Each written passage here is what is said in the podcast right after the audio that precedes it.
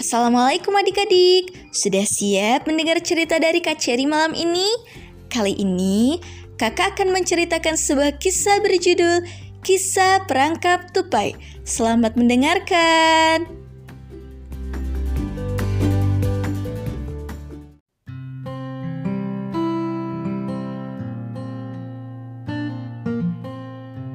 Kisah tentang perangkap tupai.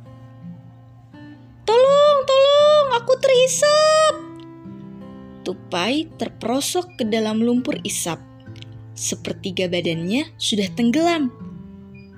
Kancil mendengar suara itu dan segera mencari ranting pohon. Setelah Tupai memeganginya, ranting itu ditarik oleh Kancil.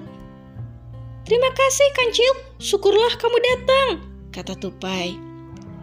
Kancil yang sedang hamil dan bersedih itu mengangguk. Ada apa sobat? Sepertinya kamu sedang dalam masalah, kata Tupai. Berceritalah, siapa tahu aku bisa menolong. Dua minggu lalu, aku ditangkap harimau, kata Kancil.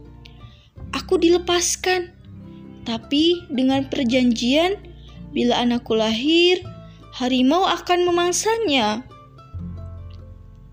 Begini saja sobat, kata Tupai. Kamu harus memindahkan sarangmu ke gua kecil. Sekarang pulang dan tunggu saja sampai harimau itu datang. Nanti katakan kepada harimau, suruh masuk ke gua untuk mengambil anakmu. Percayalah, aku akan menolongmu sekuat tenaga. Beberapa hari kemudian, Kancil pun melahirkan.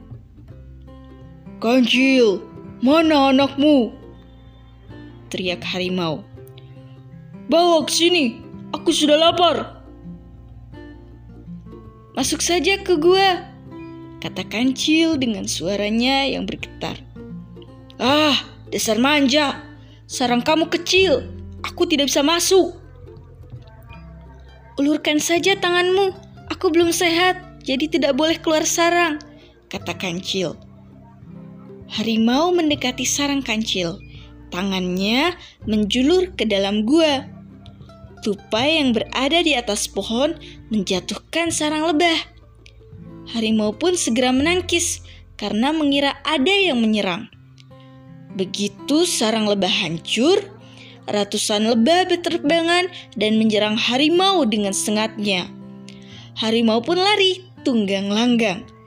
Maka selamatlah kancil dan anak-anaknya dari harimau. Nah, adik-adik, dari kisah ini kita bisa mengambil hikmah agar kita senantiasa tolong-menolong dalam hal kebaikan.